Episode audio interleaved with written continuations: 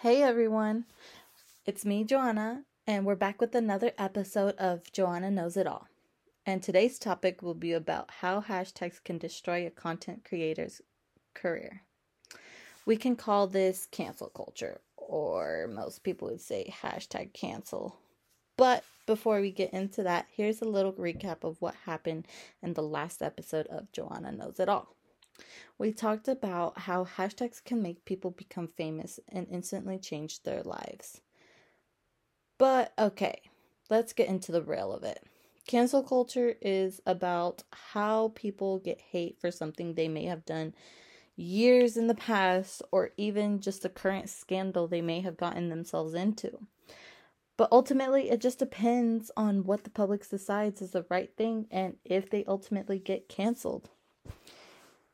Overall, cancel culture can be a very toxic environment for influencers.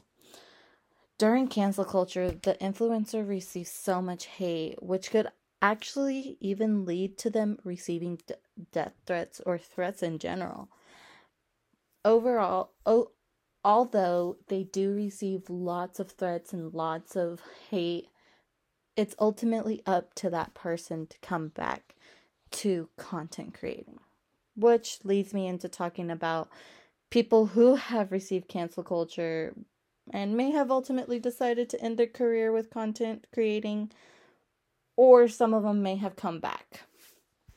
The first person I would love to talk about is Melanie Martinez. Melanie Martinez grew to fame, but soon quickly stopped making content due to cancellation she got from the public eye just because of a comment she made years before.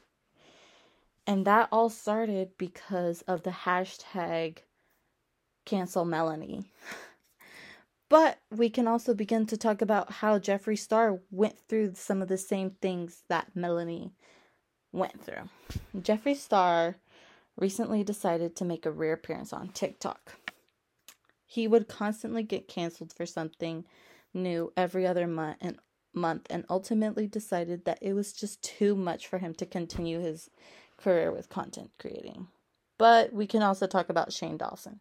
Shane left social media because of the amount of backlash that came from his cancellation and things that he had done in the past, which were all stemmed from old videos that had hashtags linked to them.